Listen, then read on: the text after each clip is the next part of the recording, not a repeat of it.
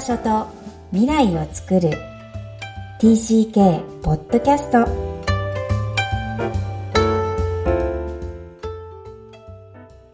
皆さん TCK ポッドキャストへようこそナビゲーターのマイコですみきこさんよろしくお願いしますこんにちは。ダジャーハオ。Hi everyone. クロスのみきこです。本日はマイコさんとお送りする TCK ポッドキャスト。今日のオープニングは旬の食材です。はいあの日本の旬の食材が時々すごく恋しいなと思うんですけどうーん。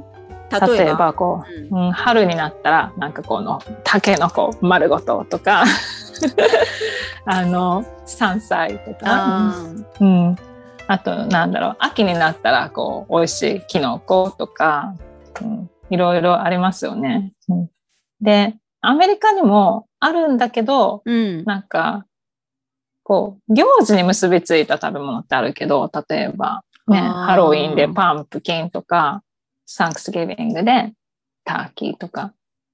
ででもあんまり日本のね、こう旬の食べ物、ああ、夏だからこれ食べたいとか、秋だからこれっていうような、そこまでのバラエティはない気がするんですよね。うーん。なるほど。イベント主体のアメリカ食文化と、季節主体の日本食文化ってこと？そうかもしれない。うん。うーん。気がつかななかった。確かに私、ええそうか。季節で分けてないのか。まあまあ、もちろん季節といえば季節だけど、なんかイベント的なんだね。じゃあなんか、そうかもしれ。うん。元旦のおせちみたいな、そういうイメージってこと？しかないみたいな。どっちかというとなんかそういう気がします。うん。うーん。うんなんかフルーツはね、もちろん。そうそうそうそう。まフルーツでイメージしちゃう。うんベリーはうんさ、春だってみんな喜ぶじゃないですか。あ。私アメリカであのベリー摘み大好きだったもん。うん。うん。摘みに行くの。なんか、うんそこに歩いてたらいあるみたいなさ。もうちょカナダに近い方かな、うん。うん遊びに行った時にそうだった気がして、そんなこと日本でできないから、まあ本当にお金出してさ、いちご狩りはあったとしても、うんうんううんんなんかそういう自然な感覚がいいと思ってたけど、確かにそうかもしれないですね。うんでも、逆にだからフルーツが旬を感じるものなのかもしれないですね。野菜じゃなくてね。うん。うんベリーが出てきたら、あね、春だ。なるほど。うん。えーぜひ。ひアメリカの食文化の季節感について詳しい方はぜひ 教えて、メッセージをください。ね知らない者同士がね、聞いて知りたいです。うんね、喋っててもね。ねはい。ありがとうございます。はい。うんはい。では今日のメインテーマに入りたいと思います。今回のメインテーマは貴重な人間関係です。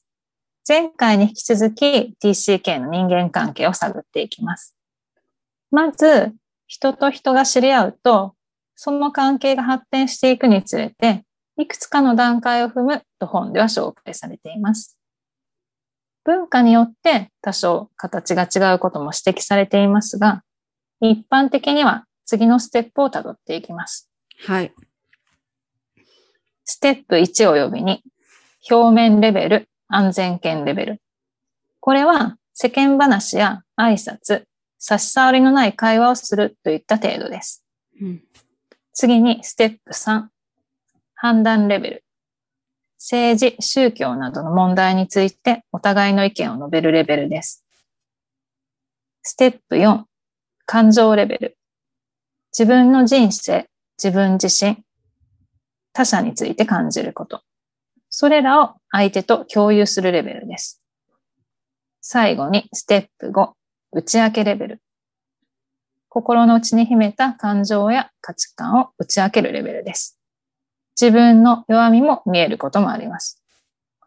これらのステップが書籍あの本の中で紹介されていますが、TCK はステップ1や2をさっさと終わらせる傾向にあるようです。はい、ありがとうございます。うんこのさっさと終わらせるのも 面白かったんですけど、自分もそうなんで、なんかすごいわかります。すね はい。これ面白い内容ですよね。非常にあの刺さるんですが、文化が異なれば、全くこう多分予想をね、ことにするとは思うんです。え一般的にはステップ1、ステップ2の挨拶、一般的な会話レベルが溢れているのが、まあ、どの文化でも日常ではあるとは思います。うん。えーレベル1には、えー TCK ももちろんこう挨拶はするんですが、一気にこの感情レベルだったり判断レベルの、つまり深い会話に移行したい、または移行する傾向があるっていうのは納得できるなぁと素直に思います。うん。な逆に言えばね、だから日本文化の中で、日本社会の中でそれをやると浮くんだなと、今、この、このステップ1から5を言っていただいて、えー浮くんだなってことが理解できました。うん。それは、えっと、ご自身の体験を振り返ってっていうことですか？うんそうですね。多分ね、うんうん小学校の時の2年生から思い浮かべても、うん。うん、なんかこう、深い会話をしたいっていうのはあったように思うね。で、どう思うの、うんみたいな。だからどう思うの、みたいな。そう。あの、何を思っているかってことを一生懸命聞こうとするのは、ううんん相手をを知りたいからなんですけど、単純に。それが挨拶ぐらいに思ってるかもしれない。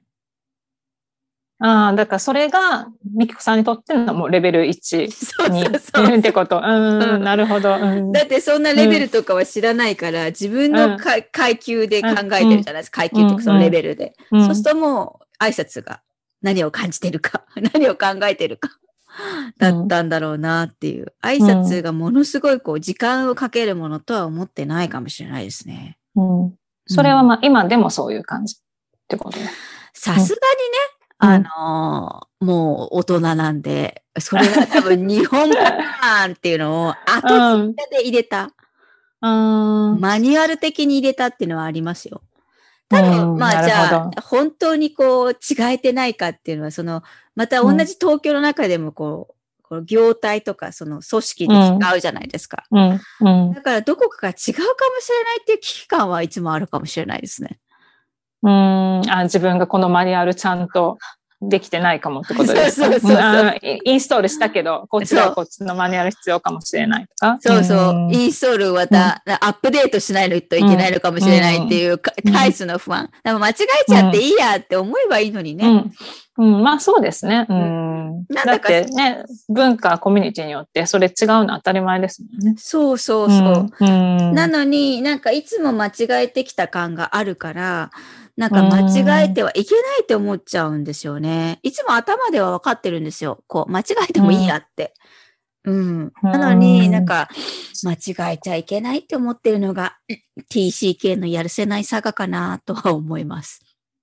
あなんかそれをお聞きしてて、なんか自分の方がそのフィットさせないといけないっていうのをすごい強く思ってるんだなっていうのが、うん、感じ、感じました。うんそう。これの、別に自分が合わせなくてもいいと思ってる人もいるのにね。そうなん自分のかやり方、考え方はこっちで。そう、それで、を生粋の日本育ち、日本生まれから動かない夫を見てて、すごい強いから、全然動かさないから、なんてこんなに強いんだろうっていうか、うん、あの、全然自分が動くっていう感覚が、本人も気づいてないぐらいに思ってないわけですよ。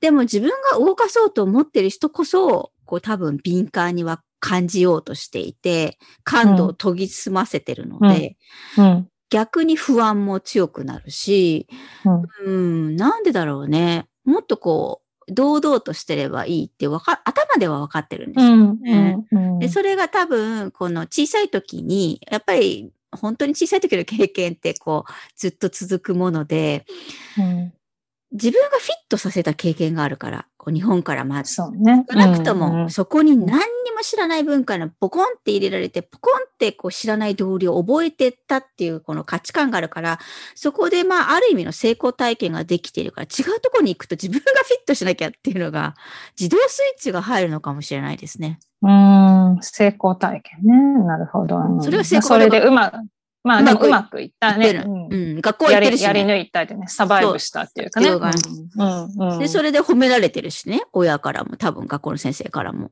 だからそのやり方ですねうんそこのやり方をもう一回やるっていうのが、当然のスイッチが入るよね。うんうんううんんでも実は違うんだってことを大人になって分かってるのに、未だにこう自動的にやっちゃうかもしれないですね。新しい組織。うん何がそこにあるのか、なんどういう道理がここを解読できるのかっていうのをささささって読もうとしちゃう。うん。まあ、やりやすくはありますけどね、それが分かってた方が。ううんうん。ただ無意、識にやっちゃうってことですよね。そうそうそうそう。うん。やろうと思ってやってるならいいんですけどね。うん。うん。うん。まあ人間関係が奥深いレベルまで一気にこうジャンプしたいというか、そういう衝動に駆られる理由は、こう3つあるそうです。えーうんまずね、TCK が一番、これがさっき申し上げた習慣によるもの。えーつまうんり移動を重ねた TCK が何度も人間関係をやり直している結果に、その生活にうまくフィット、接近していくためにそうさせているっていうのが1点目。うん。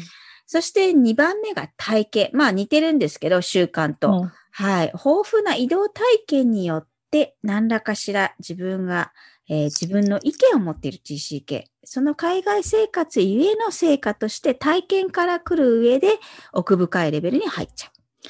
そして最後の3つ目。切迫感。これ切ないんですが、まあ時間がない。それに TCK が尽きると言われています。えーいつまでも続くはずがない現生活が、えー素早く友達を作らないと TCK はやっていけない。えー社交辞令を交わしている暇はないというのは、まあ事実としてあると言われています。うんこれらの3つの理由から、まあ、一気に深いレベルまでジャンプしてしまうようですね。うん。なるほど。まあ、良くも悪くも、どっちとも言えないのが、こういう状態があるんだなっていうところを、うん、本人も、また親も、周りも、まあ、知っていただきたいというのが、まとめになりますかね。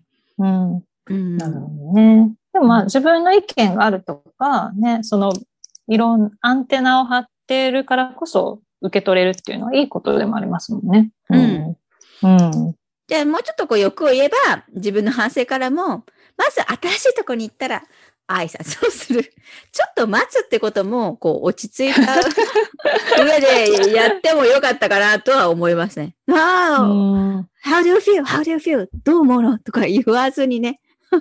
うんまあでもそれも良さだから何とも言えないですね。逆になんかそれを自分がされて戸惑ったっていう経験ってありますか？ない？だからしさちゃうれ。あされされて逆に嬉しいってことですか？そうそううんうんうん。なるほど。うん自分に関心を持ってもらってるって証だからって取るんですよ。うんうんうん。うんなるほどね。違うタイプの TCK もひょっとしたらいるかもしれないので、はい。うん引き続きインタビューを取っていきたいとは思いあます。はい。お願いします。はい。皆さんはどのように感じられたでしょうか？それでは本日のポイントをお願いします。はい。貴重な人間関係。TCK はみんな人間関係を非常に大切にしています。TCK 同士はなおさらのことです。TCK が育つ第三文化において友情のスタイル、あり方、濃度など母国のものと異なることが多いです。移動生活がもたらすものとして TCK は連帯感を求めています。家族の中での連帯感はもちろんのこと、友達との連帯感、つながっているという安心感を持ちたいという気持ちは TCK に限らず誰にでも必要で大事ですね。今日も TCK の気持ちにありがとう。この番組ではお悩みや質問を受け付けています。また、TCK をさらに知りたい方のために TCK オンライン基礎講座も開催しています。詳細は育ちネット多文化で検索してホームページからアクセスください。さらに、ポッドキャポッドキャストを確実にお届けするために、購読ボタンを押して登録をお願いいたします。みきこさん、ありがとうございました。ありがとうございました。バイバイ。